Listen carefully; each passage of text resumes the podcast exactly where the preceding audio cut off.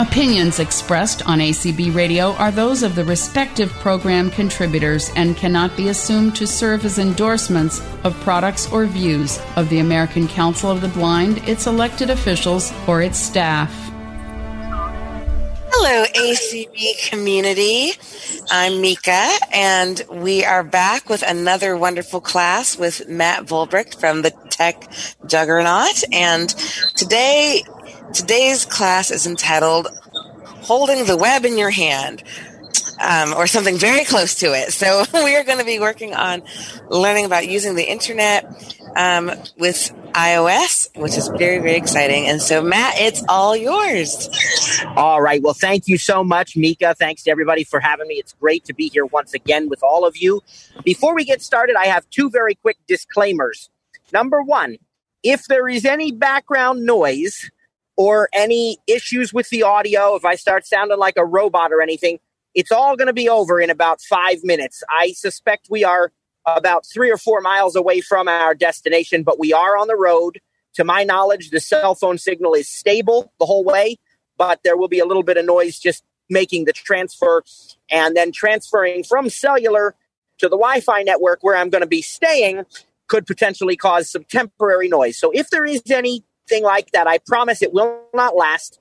Also, uh, if there is any gap in my availability during those transfers, we do have Rita with us. I think we're also going to have Cliff with us, if I'm not mistaken. But um, we do have Rita. And if she hasn't joined already, she will be joining very soon. And I've asked her to assist with some of the uh, demos today, if we get to do some demos, because uh, I am a beta tester for Apple and my iPad that I normally use to demo the stuff that we talk about is running the iPad OS 14 beta. And I am not permitted to share that with you guys uh, unless you become beta testers, which I highly encourage. But um, nevertheless, I, I can't, if, if there's anything that would make it different from the current version or anything like that, I'm not allowed to show it to you. A lot is the same, uh, but I just started running the beta, and so I'm not 100% sure where the boundaries are of what's the same and what's different. So I don't want to get myself or anybody else in trouble. So I've asked trainer Rita if she would use her iPad or iPhone to demo whatever we feel needs to be demoed today. So, as Mika said, we are going to be talking about Safari and web browsing. Now, as you know, with these types of sessions, really the only thing we can do is give you a whirlwind tour, right? So we can we can whet your appetite, we can make you want to know more about it, hopefully, and and maybe we can take away some of the potential anxiety that you might feel when you're thinking about Safari and browsing the web and things of that nature. It is absolutely not possible for us to teach you everything in this 90 minute session. But at the end of the session, we're going to give you contact info for the tech juggernaut. We're going to tell you how to subscribe to the blog, just like we always do. And we have free classes and paid training, both available. And so if you need to take things to the next level, that's your recommended course of action. And, and then by all means, you'll be able to learn everything you ever wanted to know about Safari, I think. But what we're going to do is to kind of give you an overview, kind of talk about it, maybe demo some things a little bit.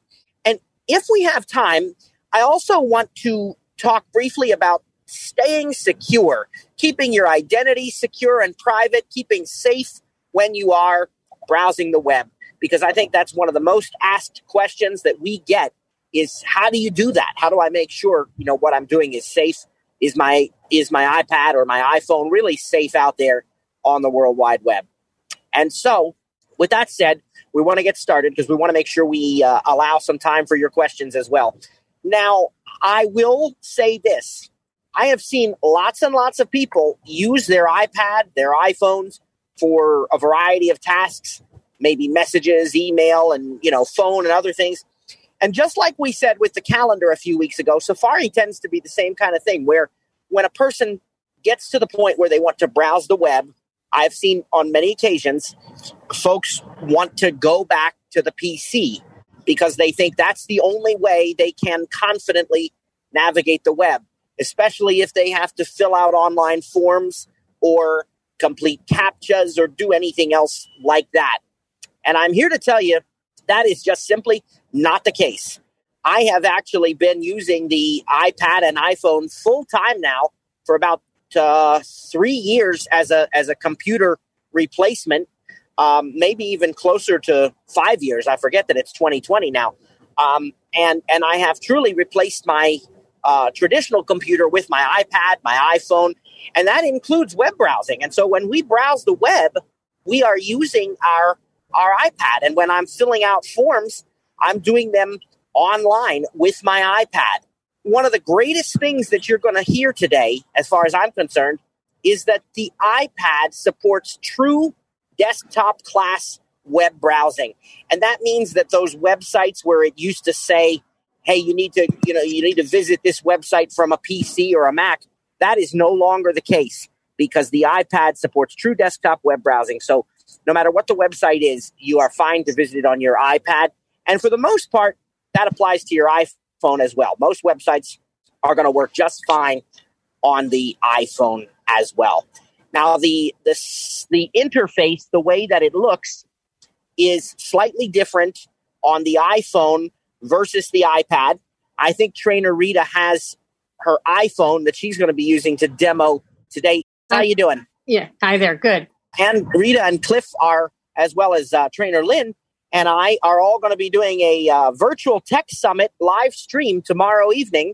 We're going to put that on the blog today too. So make sure you stay tuned to that because that's where we'll announce all of our upcoming classes that we're going to be teaching in the fall and in the spring. And we'll have some fun while we're doing it. So, Rita, you're going to be using an iPhone for this, correct? Yes. Okay. All right. Well, I think the oh, first thing. Oh, do you that? want me to get the iPad? Do you want me to? Oh, I don't. I don't care. It's totally up to you. We probably don't okay. have time I, to do both, so you pick whatever you want. Okay, I'll do the iPhone. I got it right here. Okay. Okay. All right. All right. So she is using an iPhone not on beta. they tease me about that, so that's why we I'm do laughing. relentlessly. And so, and so, um, we are going to talk about the layout of Safari on the iPhone I'm going to explain it to you, and then I'll have Rita just sort of demo it a little bit. Now, when you first open Safari for the very, very first time, you're a brand new Apple user, whatever, you might have the Apple website come up as your first page, or you might have nothing pop up. These are not like computers used to be, or maybe still are, where you know it opens to a, a website, you know, Microsoft.com or whatever you open a new tab or a new page on your Safari web browser, and it really just opens to a blank page that shows you your search bar, your your bookmarks and favorites, and, and we'll talk about all those things here in a moment. But the other thing that Safari will do once you've used it a few times is, or really even once you've used it once, it's going to open to the last thing that you used. And so when you open Safari, the last page that you visited is still going to be there. Now you have the option to close your tabs manually. We always joke with Rita. Uh, uh her husband tells her that she is not only is she OCD, but she's so OCD that she actually has to be CDO because the letters mm. have to be alphabetical. And so with with Rita, I imagine Rita, you probably close your tabs every time you leave Safari. Is that an accurate assumption? That is correct. I, okay. Even though I've got the settings set to close after one day, I don't. Right. No, I'm terrible.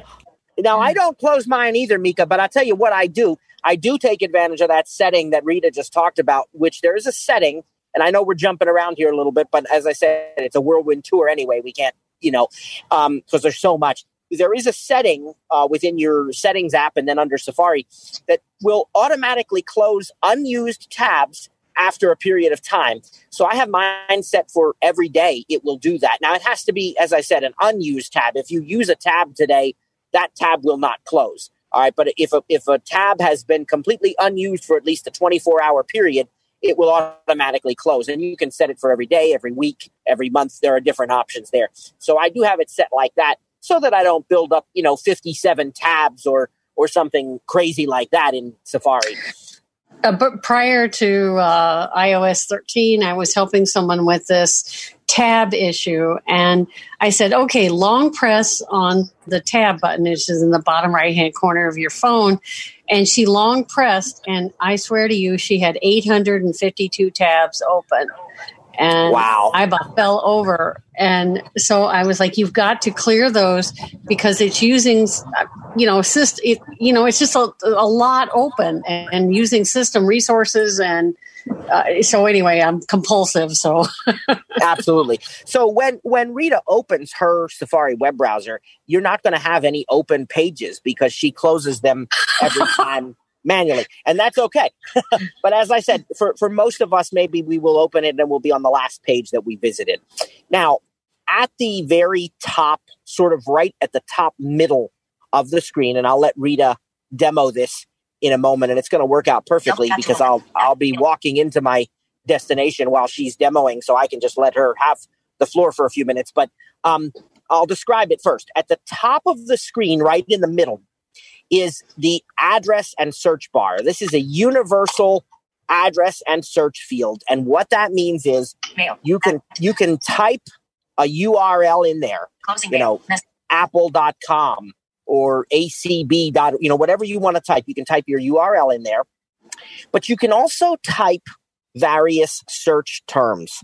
One of the biggest things that i see people do not really a mistake but just an unnecessary step that adds time to their workflow is i see people going to google or going to yahoo or something to search for whatever they want to search. There is no need to do that because this universal search an address field will allow you to type search terms in there and then double tap on the button at the well it's where the return key would be. So on the on-screen keyboard of an iphone that's going to be at the bottom right. And on an ipad it's going to be to the right of the letter l. You just you know tap on that return and that's the search button that performs that um, that task either whether it's using the um, whether it's using uh, the, the url you entered or, or just a search term so when you do that, you can search for things right in that field and it will use whatever the default search engine is that you have. You can set that up in settings. You know, you can choose from Google, Yahoo, Bing, and I think there's one more here in the US that's supported, maybe DuckDuckGo or something like that. And then different countries have uh, different countries have different default search engine choices that they can have. Now, what we'll do is we'll uh, you know, we'll be able to type a search term in there, you know, best lasagna recipes or, um, you know, uh, ACB radio or you know, whatever we want to search for. We can just type search terms in there just as we would type them in the Google search field that a lot of people flock to and they don't really need to. And then it's going to load your default search engine with those search results. So this is a handy feature. Again, this is a universal address and search field right at the top middle of the screen. You're going to have some buttons to the left and to the right of it. To the left of it is a uh, formatting options button. This allows you to display several different choices. Um, I'm getting to this place here in a moment where I'm going to be going on to Wi-Fi. So if I if I break up and cut out, I'll either be right back or I'll I'll have to call back in if I get disconnected. But it will be it will be quick. But I just wanted to give you a heads up that it's coming up here in a minute. Um, okay anyhow, you have this this this button to the left of the address bar that's your formatting options that has several features that we're going to describe. Uh, hopefully, we'll get time to describe them. A really powerful thing called reader mode that lets you strip away all the ads and all the unnecessary content and just leaves you with a beautiful rendering of the actual text of your article or your blog post. That's under format options. Uh, showing the desktop versus the mobile version of a page. That's under format options the uh, font size and appearance, the scaling of the page, all of that stuff is under that format options button that's just to the left of the address and search bar. To the right of the address and search bar, you're going to find the reload button, which will refresh the page if you need to do so. And during that brief period of time while a page is loading, it also is a stop button if you wanted to actually stop the page from loading. Now, all of the rest of your screen is dedicated to the website that you are visiting at any given moment, except for the very, very bottom of the screen. The bottom of the screen has several buttons. You have a back button, you have a forward button, you have a, uh, a, a button to show and hide the uh, the bookmarks, which really on iPhone is just going to bring up a separate screen with the bookmarks. You have a button for your tabs, which uh, allow you to view the the open tabs that you have and switch back and forth and you have the share button, which will actually share the uh, website that you're viewing and give you many different options as to how to share that. So that's the, the overall layout of the page. Now it's different on an iPad. Those buttons like back and forward and stuff like that on the iPad, they're actually up at the top with the address bar. Um, but Rita's got her iPhone there, so I'm going to give her the the floor for a moment and ask her if she would just demonstrate just what we've talked about so far. And maybe Rita, if you have a page you want to go to or a search you want to type, you can you can go ahead and do that as well. Sure. Okay. All right. Okay. Okay, here goes. Okay, now I um, just a, a pre warning. I I'm waiting on a phone call from an appliance delivery, so I haven't turned on Do Not Disturb. so in case my phone rings. Um, okay, so I normally when I do these, I always turn on Do Not Disturb. Um, so let me turn this up.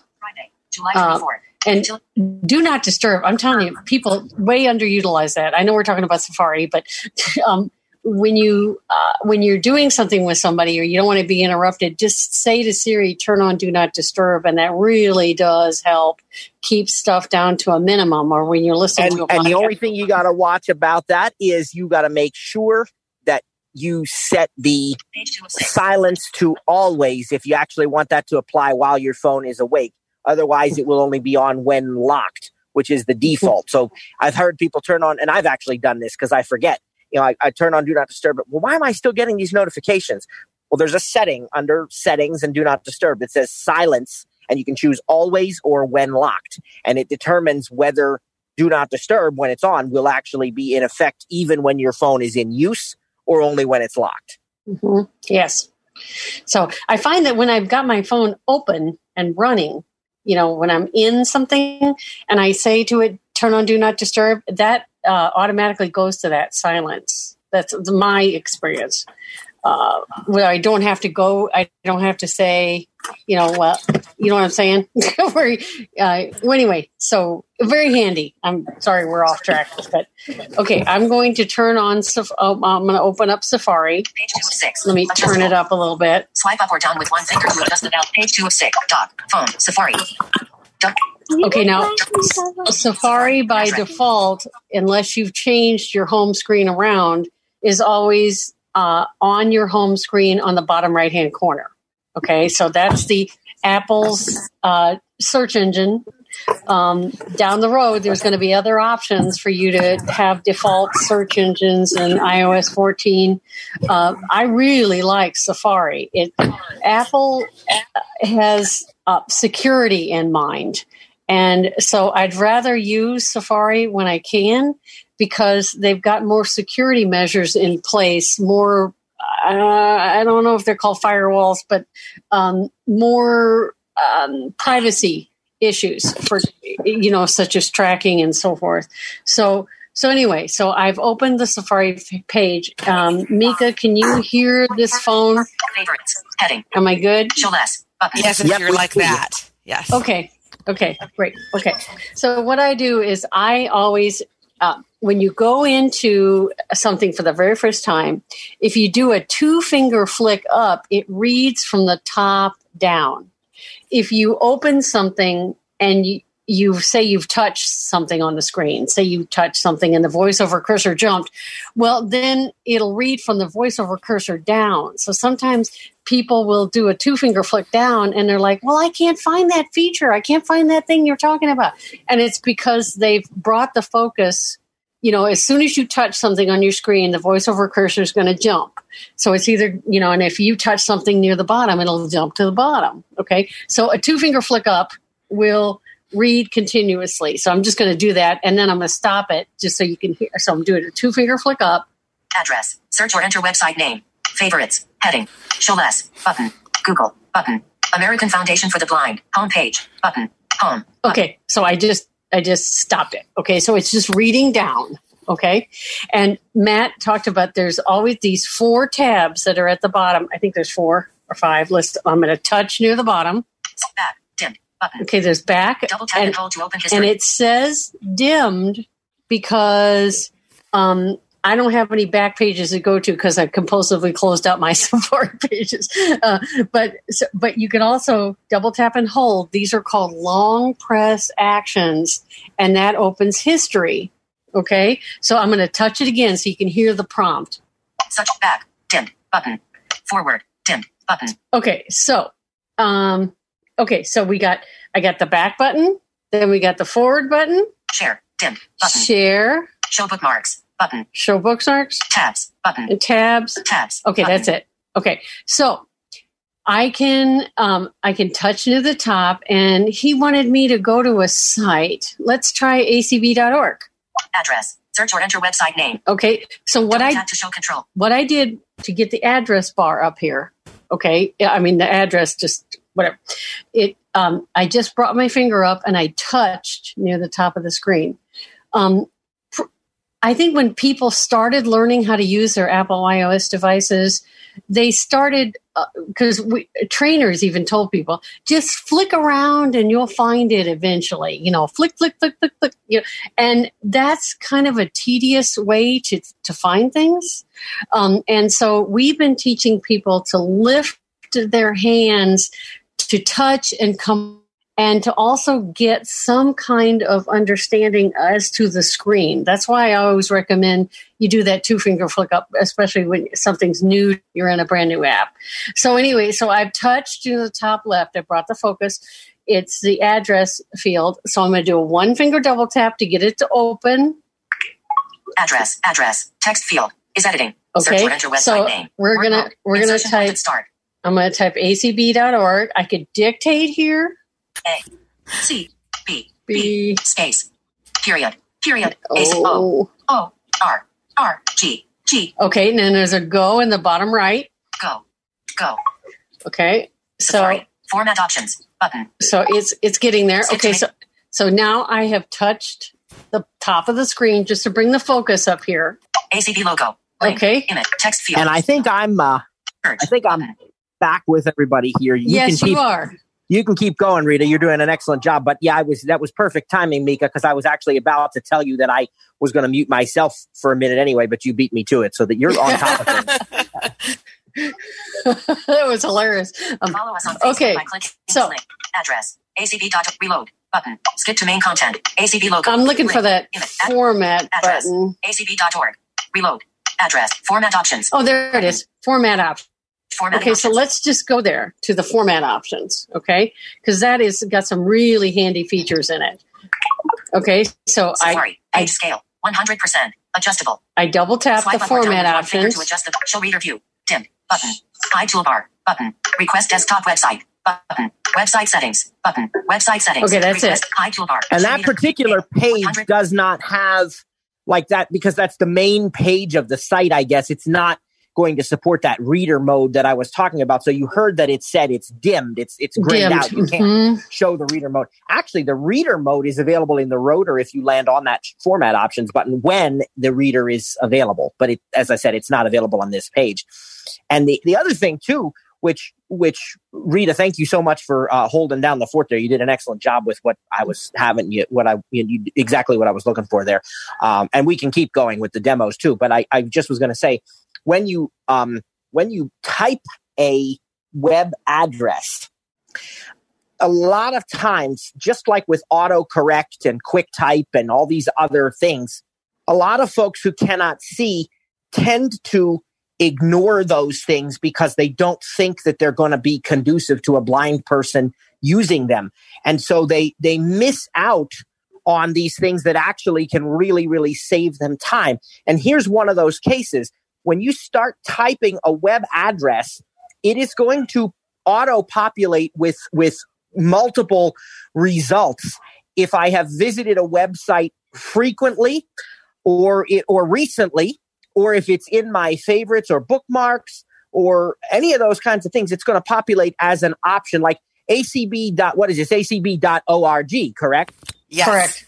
So if I were just to type AC and I was, you know, somebody, if I visited frequently, that would be my top hit. I'd be able to swipe to the right. I wouldn't even have to type the rest of the letters. I would just find acb.org and I'd double tap. You might also get Siri results. So certain things you type will cause Siri to suggest different answers or different websites and all sorts of things. So it's it's a really useful way. And then you can also go. You heard when Rita demonstrated that the bookmarks button is down there at the bottom as one of those tabs, and um, of course you can go into your bookmarks and you can pick something once you've bookmarked it. The other thing that we noticed there, again, because we're just trying to give you a whirlwind tour here. The other thing that we noticed is the back button when Rita tapped on it, of course, it was it was grayed out because there was nowhere back to go. That was the first site she had been on.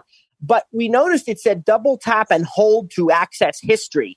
That or to view history, whatever. That mm-hmm. is almost every one, if not every one, of those buttons have long press options. And when you hear us say long press, that's because that is the technical term. That's Apple's term for what we do as a double tap and hold or now in iOS 13, you can actually triple tap to get that, those long press actions as well. But for a sighted user, it is literally just a long press. You tap and you hold on it.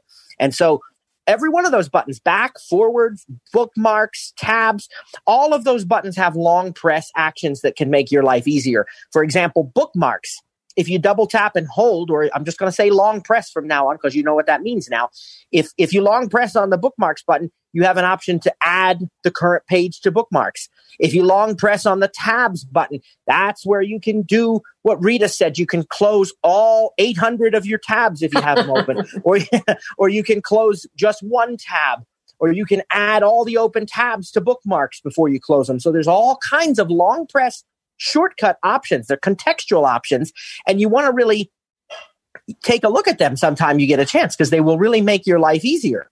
Now, on an average day, when you're just browsing, I mean, we're talking a lot about the interface, right? We're talking a lot about the toolbars, the buttons, you know, the formatting options, all these different things. But what we ultimately need to be able to do, right, is we need to be able to navigate the main website. I mean, that's the whole reason for using Safari. If we want to go to ACB, we want to get their information. We want to find out when the next uh, session is that we'd like to join or what's on ACB radio or you know whatever it is we want to find out. So on an average day, Rita, how do you like to navigate your web pages? Do you have a preference as to what you do when you're on a website? I like headings. So I'm I'm in the I'm still in this format option. So I'm going to do a Z scrub, uh, which is a quick two finger left and right, back and forth to close. Format it, options. It closed that out. And so if I want the reader view, which when I'm in an article just to get the text, I do that. Um, but I um, I turn the rotor to headings and I navigate by headings. That's right, and I I agree with you a thousand percent. I I prefer heading navigation also uh, when it's supported. Now, not every website has headings, but when they do, those headings are very, very useful. And so these, you do that, of course, most of you probably know, but I know every once in a while we've run into someone who doesn't. You find that option in the rotor. So again, as we've said before, the rotor is a virtual on screen control that you access by turning two fingers, like rotating two fingers on the screen as if you were turning a dial or a knob. And the rotor is designed to give you various options as to how to navigate or how to edit text or how to interact with your text or with whatever you're viewing. And the rotor is dynamic, meaning, and, and it's context aware. So that means it changes depending on what you're doing. And in Safari, the rotor is just filled with options, and you can add even more if you go into settings and uh, accessibility and voiceover, and then you go to rotor you can add lots of things to the rotor uh, for navigating web pages. I have a few. Uh, I have headings, links. Um, what else do I have? Form controls. That's basically any form field. I think I have buttons in there. I, I, have a few different things. Okay. And then there are some that will just automatically appear even if I don't have them in the rotor. Things like uh, misspelled words when it needs to be there, although that doesn't apply to web browsing, but still, you get the idea. Uh, rows applies to web browsing if you happen to be in a table on a website. So you're going to turn the, the rotor to headings and then you swipe up and down. You swipe down with one finger to go to the next heading. You swipe up with one finger to go to the previous heading. And once you once you have found a heading that you want you swipe to the right to keep going so left and right swipes with one finger which some people call flicks i know some people get very hung up on being technically correct between what's a flick and what's a swipe. I'm telling you, Apple uses the terms interchangeably. So it's not ever something to uh, get in an argument with somebody over because they, they, do, they really do use them interchangeably. Uh, you know, what, what so, voiceover practice mode calls it versus what's in the user guide, you just never know. So for example when you've got like a lot of you know web pages there's a lot of material hundreds of pages you know you can navigate through. And so when you turn the rotor with the two finger um, turn like you're turning a dial and you flick down to headings what's happening is it's jumping from heading to heading to heading and then say you're halfway down the page and the heading you want like a specific article like, for example, I'll turn the rotor. Lines. Speaking rate. Headings. I'm on headings. Five headings. Okay, so it's got five headings. So I'm going to flick down once with one finger. Our mission. Heading level one. American Council of the Blind. Heading level two. 287 subscribers. Heading level three. Okay, so like that. And so if I, um, then I would touch there and start flicking right to read what's under that heading. Exactly. So uh, you also wanted- just one other thing, Matt. Ahead, um, do you think the item chooser works here? Like, say for example, you go to a like I was yes. looking. I was looking at a website the other day called Lambertz. It's L A M B E R T Z. They make uh, the German cookie company. anyway, oh, um, okay, um, okay. Hundreds of you know links on this site. Yeah, and, I'll tell you um, where I use that. Uh, well, go ahead, go ahead and give your example. Yeah, and so um, say you want just I was like I want to call these people. I just want their contact information. I don't want to flick through all this crap trying to get to a phone number. So uh, if you do the item chooser, it's a two finger triple tap. that that's right? correct. That's um, it will alphabetize. I, yeah. So, like, I don't know if it'll work on ACB. I could try it. Want me to try it? Every once in a while, you run into one that it doesn't, but it usually will. And not only will it alphabetize, but it'll it has a search field. Oh, search field. There you go. Yep. There you go. I just did it. A, a two yep. finger double tap, a two finger triple tap brings up the triple, item yep. chooser, and it said it has seventy three items. So everything should be listed now alphabetically. So I'm just going to flick section index. Copyright 2000, 2020 AC, 2000. 2020, 2020, 280, ACB advocacy, ACB angels, ACB email list, logo, ACB radio. Where okay. so if I go to C, let's see if C is a contact community us. conference convention podcast. CVS Pharmacy introduces new app. Nope. Con- community conference. Become a member. CVS Farm donate. So they don't no, I don't see a contact us. Right, right. It may be you know, right. something else, but now and this is this is great. To get out of yeah. this, you do a Z scrub. Go ahead. That's right. That's right. This is what, and, and I will be honest with you, I don't use it that often because normally I like to just explore the page. But I'll tell you when I do use it. If I am calling somebody, and a lot of times I call places and I don't tell them that I can't see unless I need to, because sometimes it affects the way that they interact with me. They don't think I'll be able to do something just because I can't see. So most of the time, I just don't say anything. I mean, if they point blank ask or if they need to know, I'll tell them, you know. But so anyway, what then happens is they'll say, well, now there's going to be, uh, look for the link that says contact us.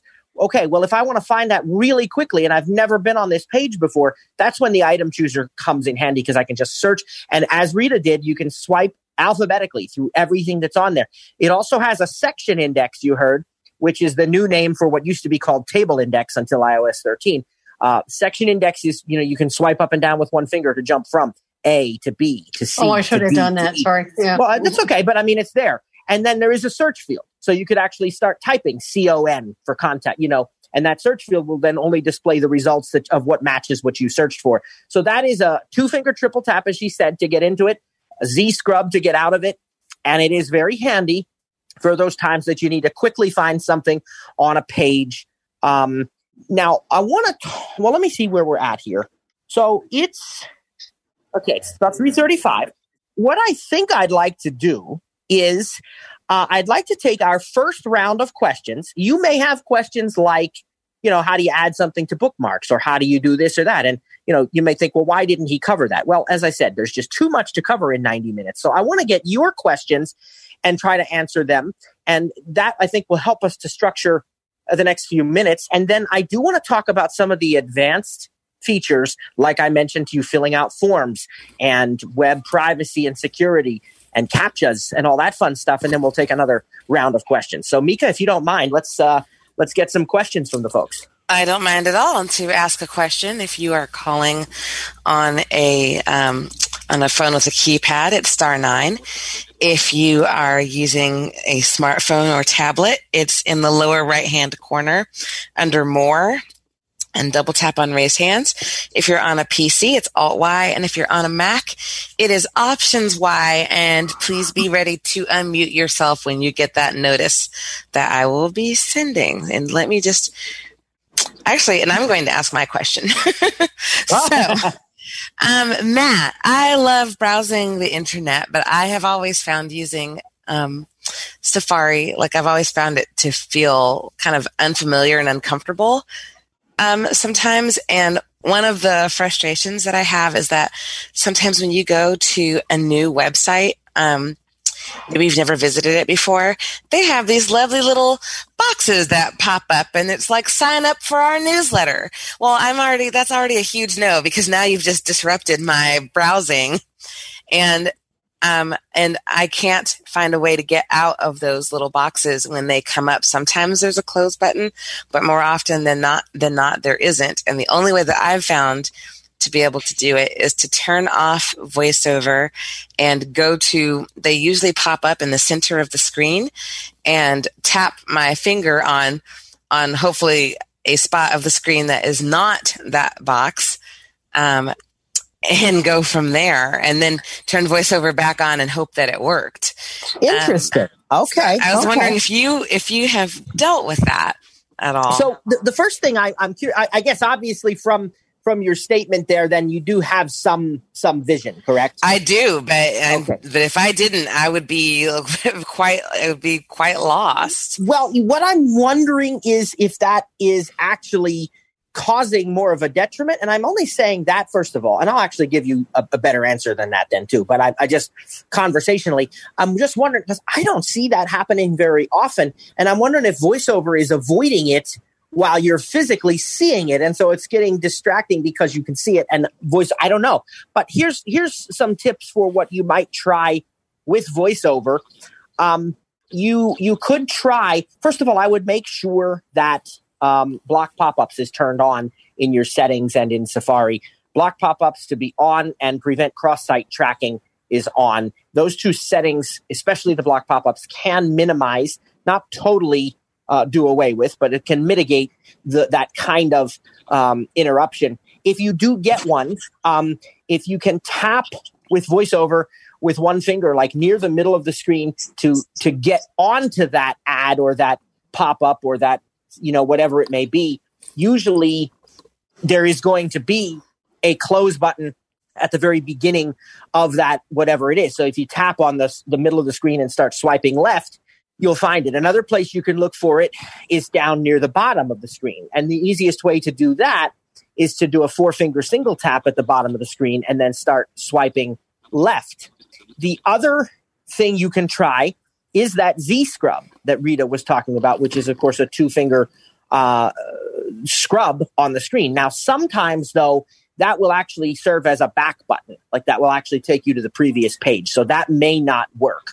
There are a couple of ads. I don't see this happen very often. I mean, I could probably count on one hand the number of times that it's ever happened to me, but it has happened though. There are a couple of ads that really do take over, and even sighted users have to like close the tab and and try again. And there was this big thing for a while with Amazon where all of a sudden it'd pop out and be like, "Congratulations, you won something or other." And like the only way you could get out, out of it was to close the tab and do the whole thing over again. Um, Rita, do you think of any other tips that I'm missing for her? Maybe. Um, no, if you sometimes if you just tap the screen and do that flick to the left, that close comes up pretty quick um, or that right. scrub. Those are the two I would try. I will definitely try that because yeah. in voiceover isn't skipping over it. It says it'll say like dialogue, and then you can't get out of it at all. Oh wow! Okay, yeah, yeah that would yeah, yeah. so I'm like, you don't need my money. this is what you're doing. Okay. All right, we do have some questions. Wes, you may unmute yourself, please.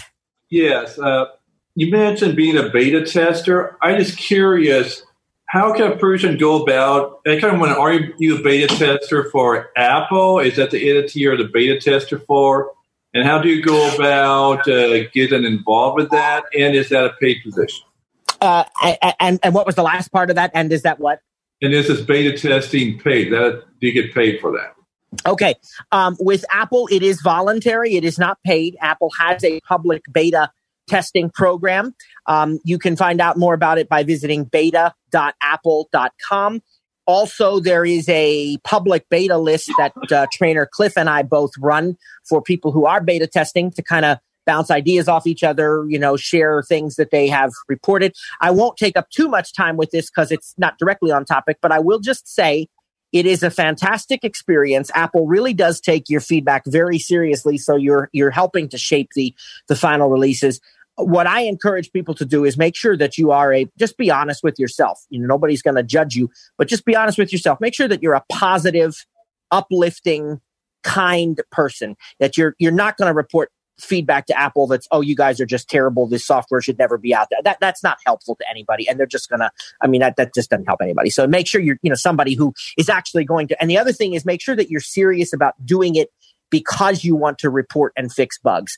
In iOS 13, I probably reported 30 to 40 bugs to Apple all of which did get fixed by the way but it's you know it's something where it's it's a it's really something to take very very seriously and to make the best use of this pre-release software that they're giving you access to so that you know you're you're added into that masses of people who's testing this when it gets to general public release, then it's as stable as it can possibly be. Um, all right. All right. Um, Haley. Hi guys, Mika. You and I must be shopping on the same websites because I get those pop ups all the time.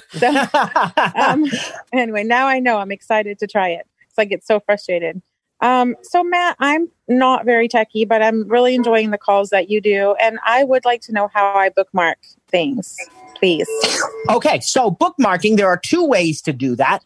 When you have a website up in front of you on your phone or iPad or whatever, you can long press, double tap, and hold on the bookmarks button, and that again on the iphone is at the bottom of the screen in that list list of you know tab buttons from left to right back forward share right. okay you can long press on that and then add to bookmark will be one of the first choices or you can double tap on the share button at the bottom of the screen which for sighted folks is the three dots like the ellipsis and share will have in it if you go down far enough add to bookmarks and also add to favorites. Now, favorites in Safari is really just a subfolder within bookmarks. Okay, so bookmarks supports multiple subfolders. It also has the reading list, which is like you can download stuff for offline. It has your your browsing history. All that is under there.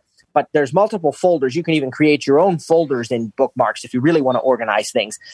Favorites okay. is just one of the subfolders. So you have a choice there of okay. what, where the, you put it. And then when I want to go back in and find that website, I just do that same double finger, you know, tap and hold. Yeah, get- just, just, just if you want to go back and find it, just double tap on the bookmarks icon. You don't okay, even need perfect. to double tap and hold. Just yeah, just double okay. tap on the bookmarks icon, and it will okay. um, it will be there for you. Yes. Okay, wonderful. Thank you. I appreciate it. No problem. Thank you. All right, Abraham, you can unmute yourself. My question is, um, I've been using Safari lately, and last time I was on a website, uh, I logged into it. It came up with a pop up saying, um, "Would you like to add path to Safari keychain?" And I was wondering if that's adding it to like the Safari browser, or is that like adding it to like Apple keychain? That's a clarification. Right. So keychain is there really is only one, uh, and it is one and the same. And we are going to talk about keychain here in a few minutes after we take some more questions. But yeah, Keychain is a great place to store all of your login credentials, your usernames and passwords, both for websites and apps. So I highly encourage that. But yes, we are going to talk about it here in a little bit. And that is one and the same. When that pops up, that is the keychain that you want. All right. Uh, next is Kathy. My question is can you maybe review the correct way to do the um, the rotor because it seems like you do it so gracefully, like switching between words and characters. And I don't know when I do my rotor, I can do it a couple of times, but if I have to do it more than three times in a row, uh, like zonks out or I go. I don't know. I don't know. So there is a um, uh, there's a variety of ways to do it. I'll I'll ask Rita to to share her favorite ways. Maybe Mika will share. Maybe I don't know if Cliff's with us, but the way I do it is with my index finger and my middle finger on my right hand. And that usually seems to work whether or not the device is, you know, like my iPad, even if it's on a table, I can make that gesture work. Or certainly if I'm holding it in my hand, it's great on the iPhone because I use the left hand as kind of um, leverage. You know, I'm holding the iPhone where my hand, my left hand is on the back of the iPhone, sort of fingers are wrapped around, but not far enough to be touching the screen. And so then I just pick up my right hand, two fingers in the middle there, pointer and, and middle finger, and just rotate left or right like I'm turning a dial. Um, Rita, what's your, I don't know if you're back with us yet, Rita. Okay, she may not be yet. Um, Mm, but Mika, what what how do you like to use the rotor? um, I hold. I have to think about it. I hold my phone in my right hand, and I use my left hand, so my index finger, my middle finger. Oh, that's interesting. Are you left-handed, or do you just like to do that? No, I'm right-handed. I just never think to do it. It just feels weird if I do it with the right Okay. hand. okay, well, that's cool. That's a unique perspective. Some people will do it. Uh, I've heard. I think it's trainer Lynn from our team. I think she has talked about where you put, or maybe it's Cliff. You put two fingers, one from each hand, on the display, and you just swipe up with one finger while swiping down with the opposite finger, from the opposite hand, and that is going to create that same motion as the the rotation uh, motion. So the, that's Oh my a couple gosh, of ways. that's Yeah, I know. I, that, that's not one I I have typically done, uh, but I mean it does work. Some people use their thumb. You know, I I I don't know. As I say, it's very personal. Is that the kind of answer you were looking for? Um, I muted her. Or she might be okay. okay. Sorry. No, no, no. That's There- okay. They're having rotor issues of turning the get it to rotor for the rotor, correct? Uh, that was how I interpreted her question. Yes, she was asking how we do the rotor, just to kind of review how how to do that. It really, it, uh, I find this in older people where they've got some mobility issues with their wrist. Um, but it really is like turning a radio, an old fashioned radio dial. Whether you do that with two fingers or your uh, your thumb. I use my thumb, like the side of my thumb and my forefinger, um, you know, to do it. Um, so All right. Next we have Beth. Hi, everybody. I was just wondering, I'm a news nut, so I get a notification about a news story, and I go and I'm reading along, and all of a sudden you got about a gazillion ads that you got to flick through, and it drives me insane. And the page doesn't have a reader thing. So, is there a shortcut to get past those stupid ads? it depends on the page. It depends on there's some websites have that as a separate heading and, and it'll be in between and if you just swipe to the next heading, you set your rotor to headings and swipe to the next one, you'll skip over the ads. But on other websites, that's not conducive to what you want because it will skip over relevant information. I usually just swipe quickly through them if I ever encounter that. Now, I will, you know, as much as I love Safari and, and we're teaching Safari for that reason, this is the second time I've heard something from somebody that that's prompted me to say, you know, sometimes if there's a separate app, that's still the better way to go. You know, so in the case of news, I now that's not going to tell you you don't have ads on Apple News because sometimes you do, but Apple News is how I access my news when I do access it. It's uh, a great app for that. Just like, you know, um, I think it was Haley that had mentioned shopping.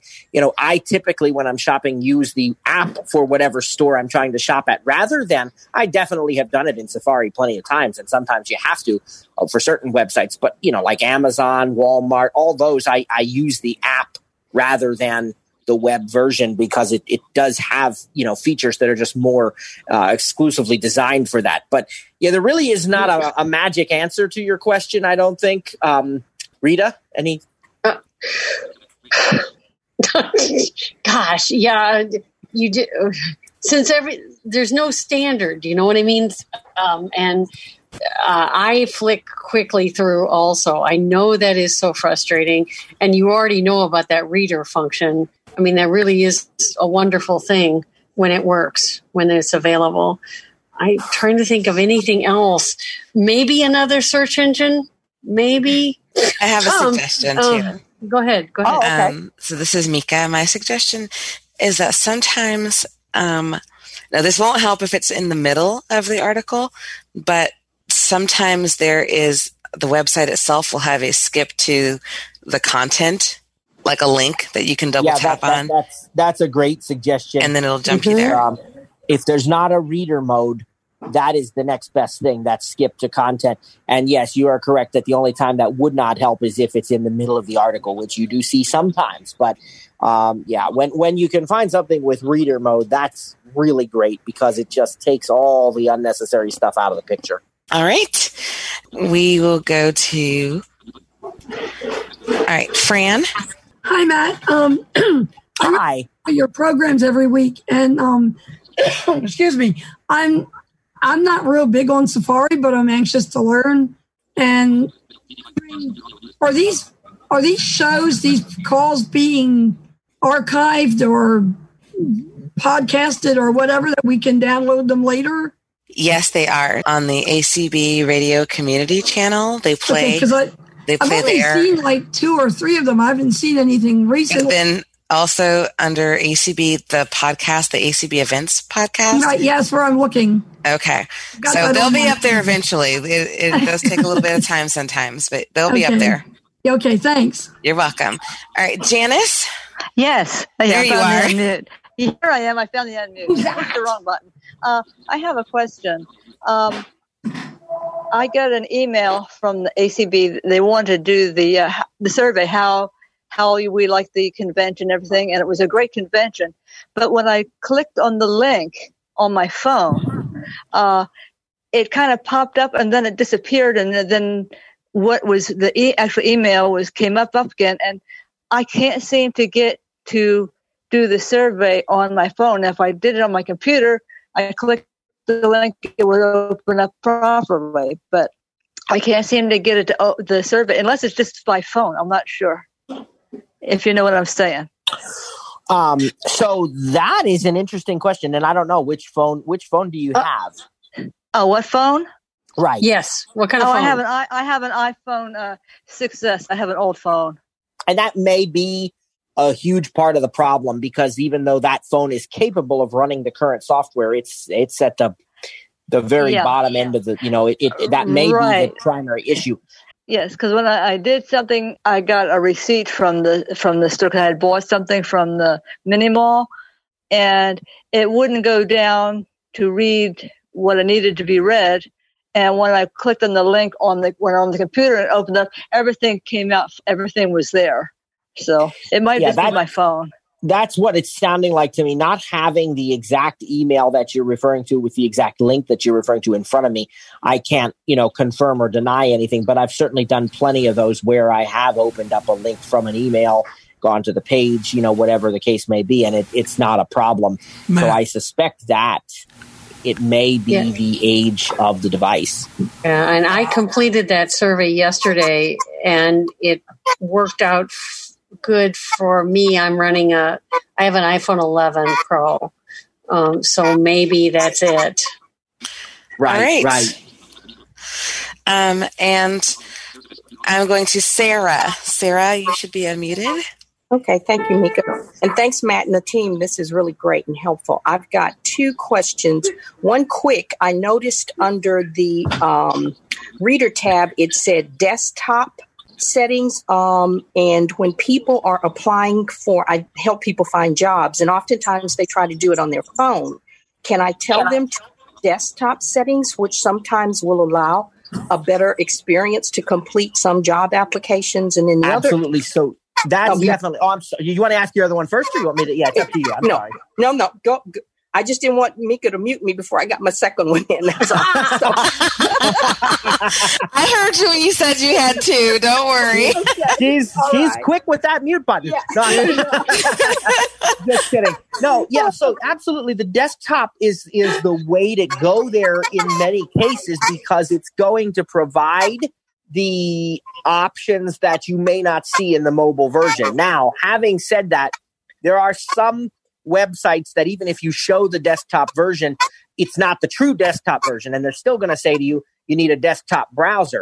The nice part about it is the iPad is a desktop browser. So Safari on the iPad will actually default to the full desktop experience. And even if it's like a web based, you know, like WordPress or Google Docs or something, it will it will actually default to that. So I but but on a phone, I would try that um, Okay. request desktop site. Yeah. Yes. That's good to know. I didn't realize that. And then my other question is how can I alphabetize my bookmarks and how do I delete a bookmark? So the the way you work with your bookmarks, I don't think there is a built-in feature that alphabetizes them. You can manually move them around and you can delete them, but you have to go into bookmarks. So at the bottom of the screen on an iPhone, it's the you know the bookmarks button on that list of five buttons that Rita demoed, and you double tap on bookmarks, and then there is an edit button, and I believe let me just check, see if I can find it real quick here. Uh, I'm going to try the item chooser on the bookmarks. Oh, okay. Show bookmarks. And then at the very, very, very bottom, I did a four finger single tap near the bottom right. It says edit. And you can go into edit. And then there's uh, at the bottom now, there's a done button and a new folder button. So you can add folders. But each of these things you can, like, here's a an item that I have in my bookmarks. And it's a, okay. All I have to do is to each one of these bookmarks, I can swipe up or down on it to get a rotor action. Delete is one of the rotor actions on every bookmark. Once you're in that edit mode, you can swipe up and it'll say move down, move up, delete.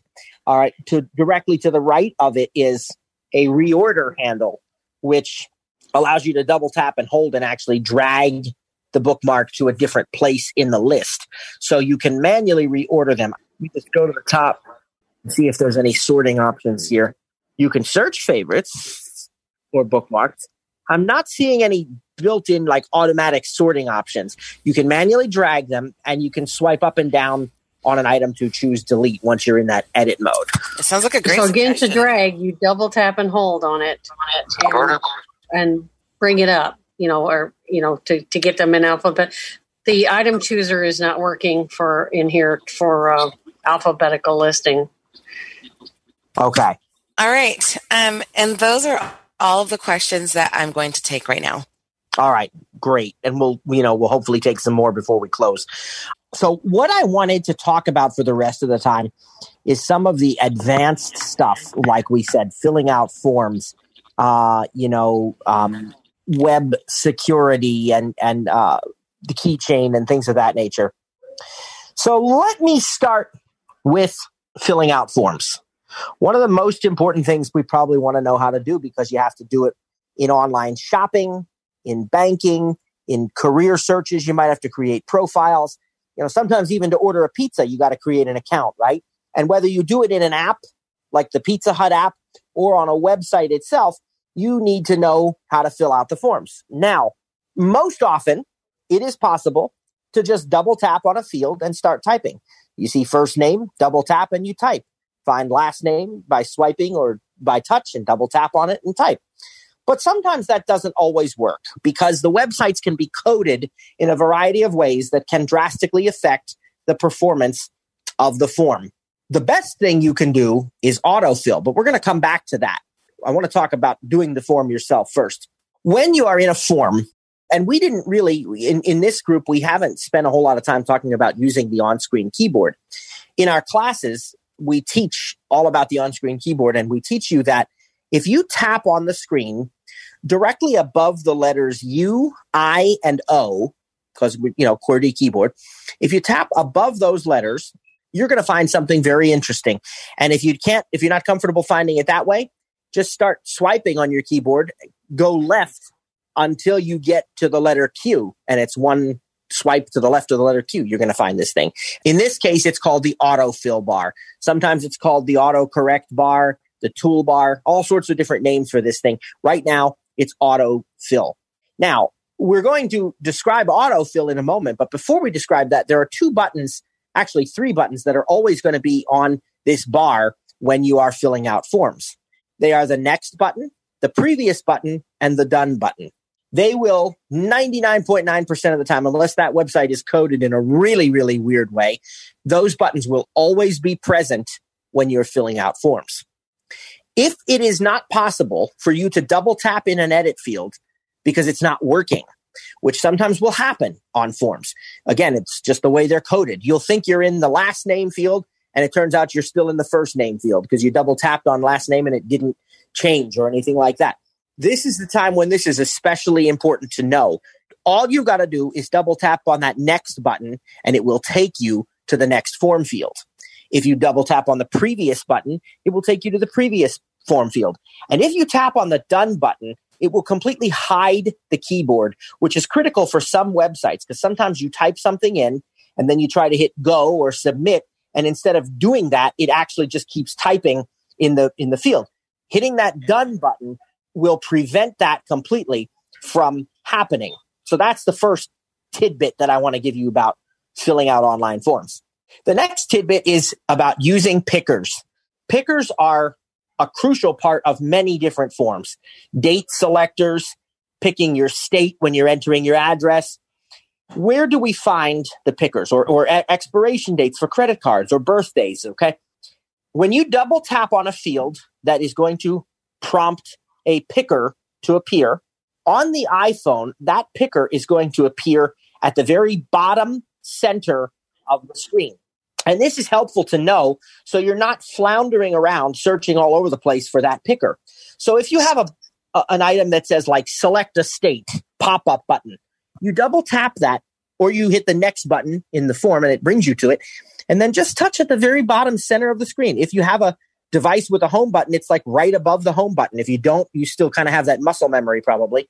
Right. And so lift your hand your picker. lift your hand away because a lot of times when people are in those fields you know it's it's it's like you're especially if you're nervous or you're you're not done it a lot it, people um they get uh, you, uh shaky i guess is the word and so w- when you're in that edit field and you get that, that picker item lift your hand away and come back down and touch near the very bottom right above where that home button would be and there's your picker and then you flick up and down to Correct. pick that picker okay and then you flick left to done to right. That's another it. one of those cases where I like to use that done button exactly to make sure you get out of it. Yep. That's right. And that's our next tip. Now, as I stated a few minutes ago, one of my favorite things to do with forms is to autofill them. And if you have your contact information filled out properly and all of your settings are the default settings and you have never disabled this, it's going to work beautifully. And what it will do is, again, up above the letters U, uh, U, I, and O on the keyboard on, on screen, in addition to those next and previous and done buttons, you might hear something like autofill contact. Now, there's going to be a couple things. Like if I type, if I tap in a, a field that says first name, there's going to be predictions. It knows my first name is Matthew, so it's going to predict that I might want to enter Matthew. But I don't actually want to use that one. I want to use the one that says autofill contact because that's going to insert more than just Matthew. That's going to fill out everything it possibly can in the form for me. And again, every once in a while, you'll run into a website that is coded in a weird way and then it won't work quite as well as it's expected to. But 99.9% of the time, it does. And if I hit autofill contact, it's going to give me choices that'll pop up. Like, do I want to use my home email and iPhone number and home address? Do I want to use my work business email and, you know, whatever? So I can pick once I double tap on autofill contact and I can even customize it and choose what gets autofilled. When I double tap on what I want, it just fills it out for me. So I can fill out first and last name, address, phone number, email address, city, state, zip code, all without ever having to type a single thing. It just puts the information in the correct form fields. Now, what about auto-filling passwords? And here's where we get to the keychain, which uh, I think it was Ibrahim asked about. The keychain is a feature that uses military grade encryption, really, really secure, really private, to store your sensitive login information and your credit cards, although they're viewable in two different places on the uh, device, but they are both stored in the keychain. And you can store usernames and passwords both for websites and for apps. You will be notified when you reuse a password or when your password is not considered to be strong. And you can look these up manually if you ever need to at a later time.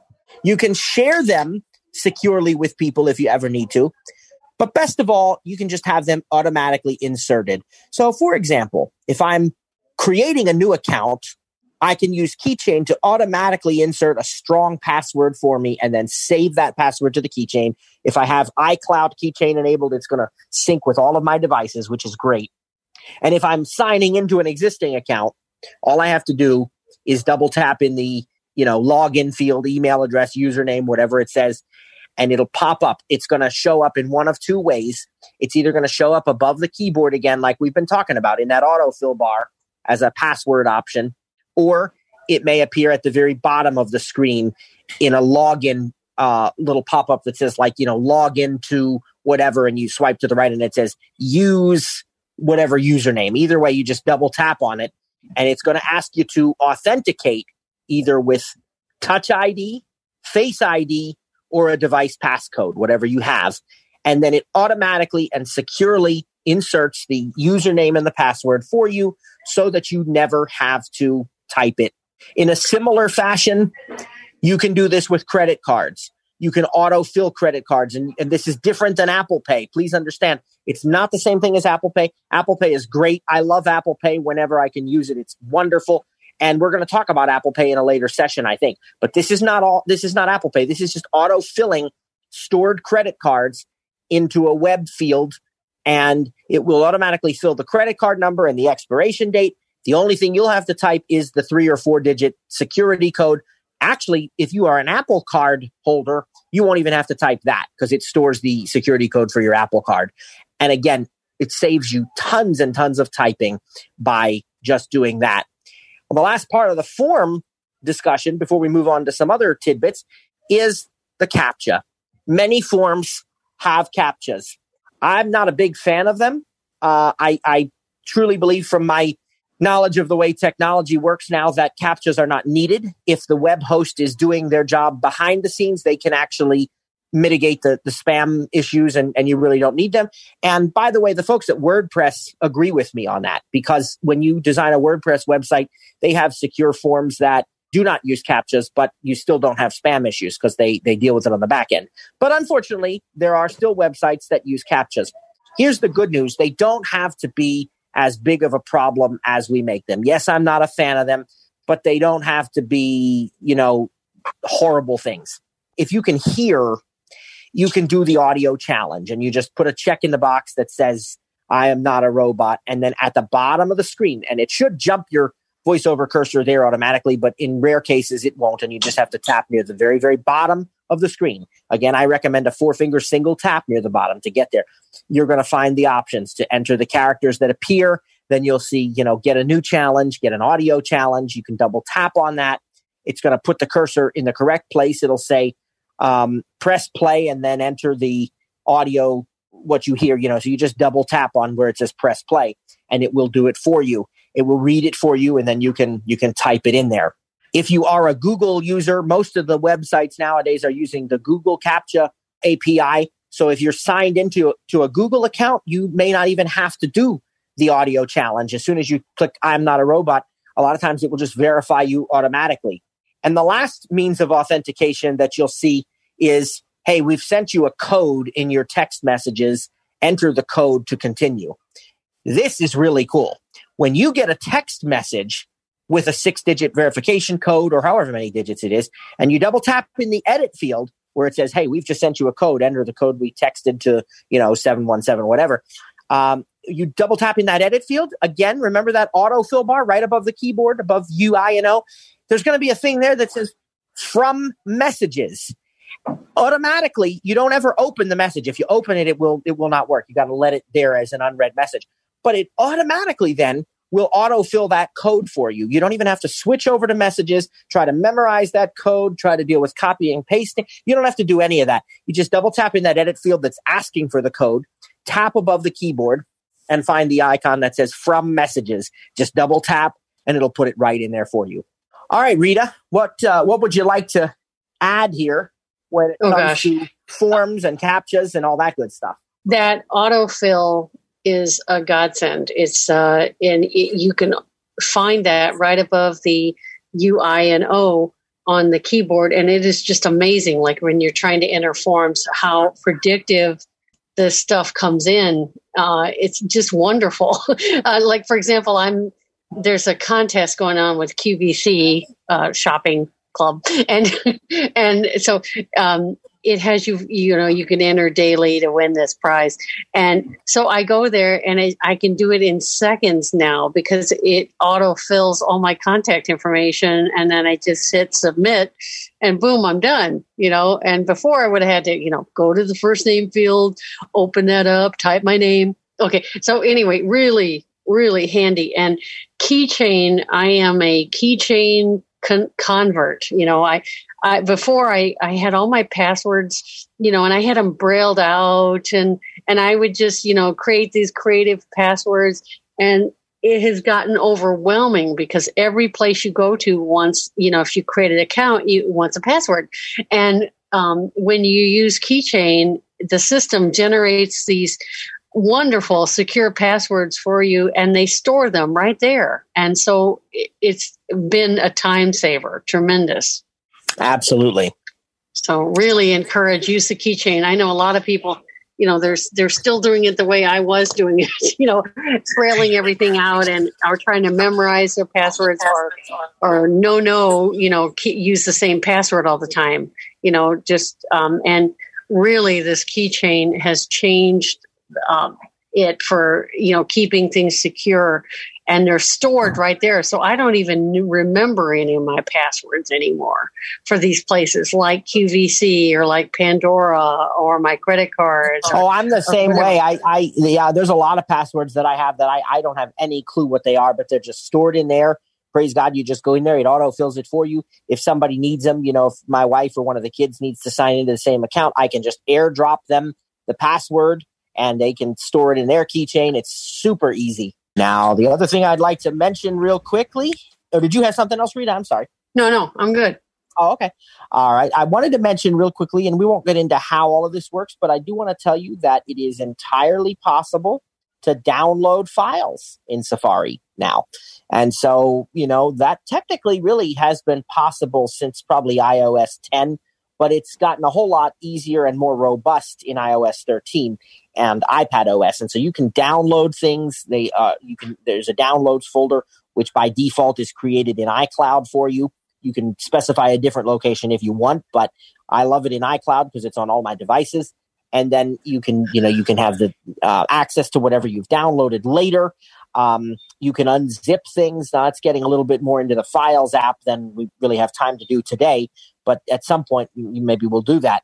But it, it is, it's fully possible. I mean, anything you would expect from a computer can be done on the iPad and the iPhone. So I think Rita, do you have anything else to add? Otherwise, I think we can just go back to the because I just looked. It's almost twenty after four, and we could just take the last you know ten or fifteen minutes here to entertain more questions, and that I think is a great way to teach too. But you know, yeah just encourage people to use safari it really is it's one of the most secure web browsing experiences you're going to have yeah, yeah, you know, it, it's and I heard Rita mentioning that earlier, and I'm glad you brought it up again because I forgot. Uh, that's when we were walking in and so forth. But uh, it is, you know, it it is no exaggeration to say that Apple is just on a whole different plane when it comes to security, when it comes to privacy. You know, I I it, it's been no secret that I'm an Apple person we've said all along and i always joke with people i've said it on these things before too i think that if apple made a toothpaste i would buy it because i know it would be good. But you know I, I also have to give credit where credit is due. You know google classroom is a great great app. Uh, google um, google wi-fi system you know uh, uh, alexa there's some really really good stuff out there. But i'm telling you when it comes to privacy and security and a lot of other things too but in, in this example privacy and security Apple just wins hands down. I mean, they just, you know, they they take it seriously. They don't collect your data and then farm it out to other people. They don't. Um, you know, they they anonymize things so that it's not. They're not tied to your, you know, Apple ID and and your name and all of these other things. Um, Safari has a great private browsing mode. If you're, you know, trying to buy a present for a, a, you know a spouse or a child or a roommate or something and you don't want them to you know to see what you've been browsing you can turn on private browsing. Um, I also really, really think, powerful. Matt, there's so much to cover here that I think that for another episode, you might want to look at the Files app and downloading something from Safari and where it goes Yes. to Files, because I think that's a mystery to people where I their agree. documents go when you download things. I And agree. I think that would be yeah. a great, great demo. i do too All right. You have about 10 minutes. And are you ready for questions? we sure are I'm going to go to Linda. Linda, you can unmute yourself. Okay, I have a quick question because I'm hearing impaired as, bad, as well as visually impaired, and um, the captcha thing. What do you do when you can't see or hear the captcha? right when you when you can't hear or see it it can be a, a bit of a problem um, and I, I think my you know the, the biggest the best suggestion that i have heard from people in that front is to actually contact the Yes. company that Yeah. you're working with the cus- customer service you know uh, i think these things these captchas are going to get they already have begun to get fewer and farther between and i think that's going to continue to the point that eventually you won't see them you know i think we're on our way to that um, but i you know it's still going to take some time um, but that right now is uh, you know there are some things that claim to be able to solve you know certain google chrome if you use chrome instead of safari which i'm certainly not encouraging here.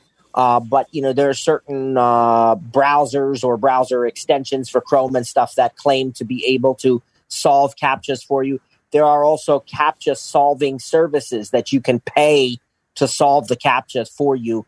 But you know i think the, the most reasonable for most people options would be you know if you got somebody sighted that you can get. I don't know how like be my eyes or Aira would work with captchas whether they'd be able to see the thing or maybe you could play it for them you know the audio and say hey i i can't hear this real well. Can you tell me what it said? You know that you could certainly do something like that too even if it was just facetime a friend or a family member and say hey guys what did this just say? You know you wouldn't even have to have them see the captcha. They could listen to the audio challenge if if their hearing's good. Um that's probably about the best options i can think of Yeah. right now Yeah. Mm-hmm. And a lot of them now also, um, some of them are like add two plus two or whatever, which is really nice. yeah those are nice when you can get those yes Yeah. yeah All right. Uh, next is Karen. Uh, yes, I really enjoy these sessions. Thank you. Now, Matt, you're opening a whole new world for me because um, I've never used Keychain. Um, and it seems like I always thought that if anyone hacked into my keychain, it would all be over in one fell swoop. But you're saying not? Well, I'm saying that while there's no unsinkable ship, Apple stuff is about as secure as it gets. And I feel very confident with it. I use it every day. I've got hundreds of passwords stored in Keychain. What you want to make sure that you're doing, Karen, is using two factor authentication with your Apple ID. Because if you use two factor authentication, then even, and, and also a very strong password with your Apple ID. All right. So if you're doing that, then even in the unlikely event that somebody would figure out or hack into your username and password, they're still not going to be able to get into your Apple ID because it's going to send you a message. It actually happened to my wife once. She got a, a message saying someone from, I don't know, like Beijing or something like that is trying to sign into your Apple ID. If you if you want them to sign in, hit allow. Now, even if you hit allow, by the way, it's going to give you a code that you would then have to provide to them. They got to enter a code to get in. But of course, in this instance, she hit don't allow because, you know, she knew they weren't supposed to be in her Apple ID. So two factor authentication with your Apple ID first. Make sure you have that set up. Make sure that on your own devices. And you have- find two factor authentication in settings. Right. Settings. Tap on your Um, name. yeah, your name at the very top. Yeah, that's Uh, right. you know, Very first thing after the search. very Yep. first thing. a quick follow up a quick follow up so basically the two step so Factor when, within- when- uh-huh. right when a and when an account says to me do you want to save your password for this account um, i should say yes and it'll bring me to the keychain Yeah, it, it, it will. It will just do it. Actually, It'll just say- do it. It Yep. won't open keychain. It'll just do Right. it. Right. It just does Okay. it. Yep. And then and then what happens is is when you when you want to look at your passwords, you open settings on your phone and then you go down to where it says passwords and accounts. Okay. And you open that one finger double tap and then um, you hit on passwords, okay, and it'll want your Face ID or your Apple ID to get into it to open it, even, and then they'll be all alphabetically listed, all your passwords. Right. So if you ever do need to see them, that's where you can do it. okay thank you All right. Thank you. Um, our next question, um, and our last question, is from area code 410. Hi, um, Mika, it's Meryl. Hi, Matt. Can Meryl. you hear me? Hi there. How you doing? Um, awesome call. Um, my question from the first part of the presentation. Um, somehow I did something, I won't say stupid, it, crazy, I guess, and um, I pressed the thing that said time tap out. Uh, t- time tap um, time out tap or something like that tap timeout and because of that I can't get the sounds like the haptics when I swipe to the left or right, you know, using he- with headings or anything else I want to use. I can't get those nice sounds that I love to come on. So you'd want to open settings. Well, Right. first close out. You know, do an app switcher. Close out whatever you've got running. Okay. Okay, you know how to do that, right? Yeah, Okay, yes. okay, I have the okay. 6S, by the way, yeah. hmm Okay, uh, so you know, two two taps on the home button, close out, three finger, close out everything. okay, Okay. open settings. Okay, Mhm. then go to touch.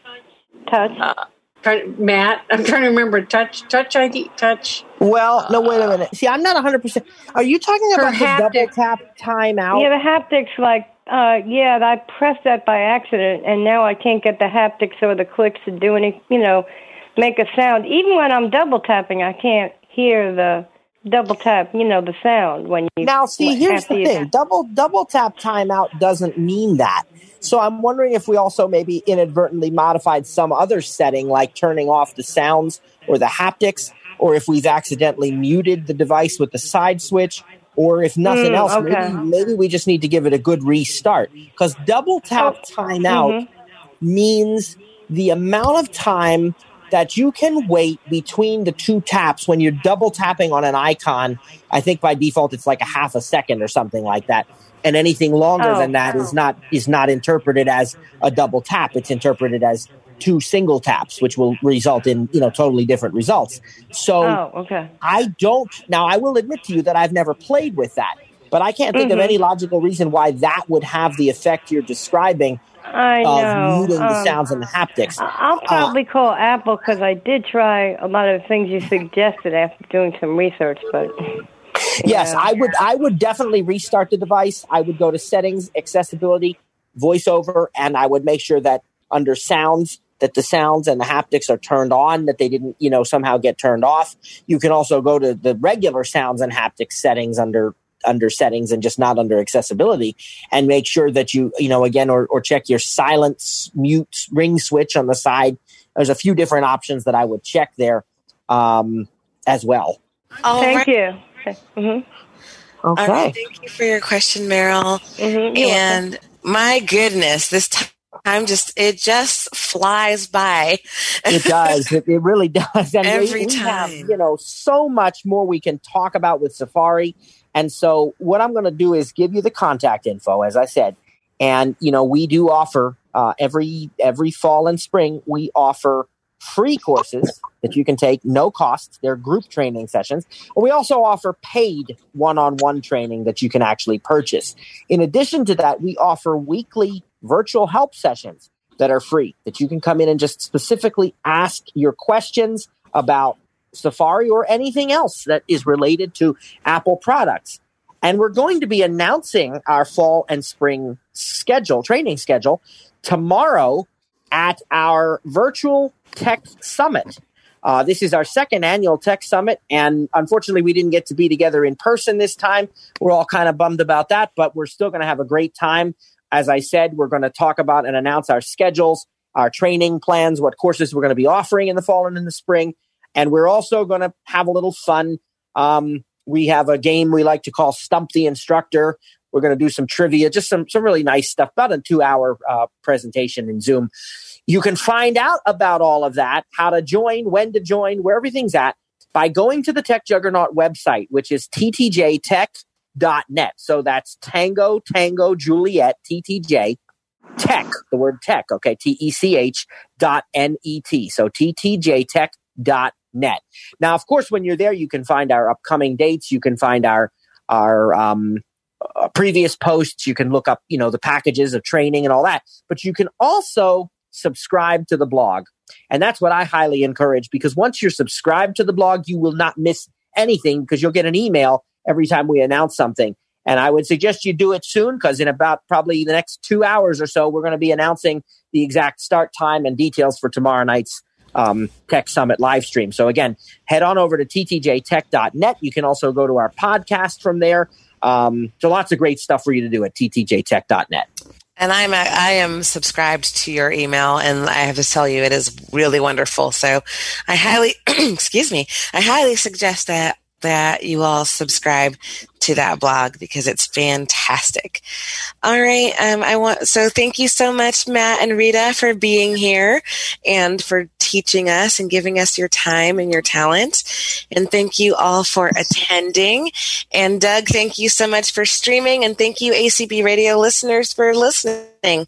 And we will see you back here again next week. Thanks so much, everybody. Bye.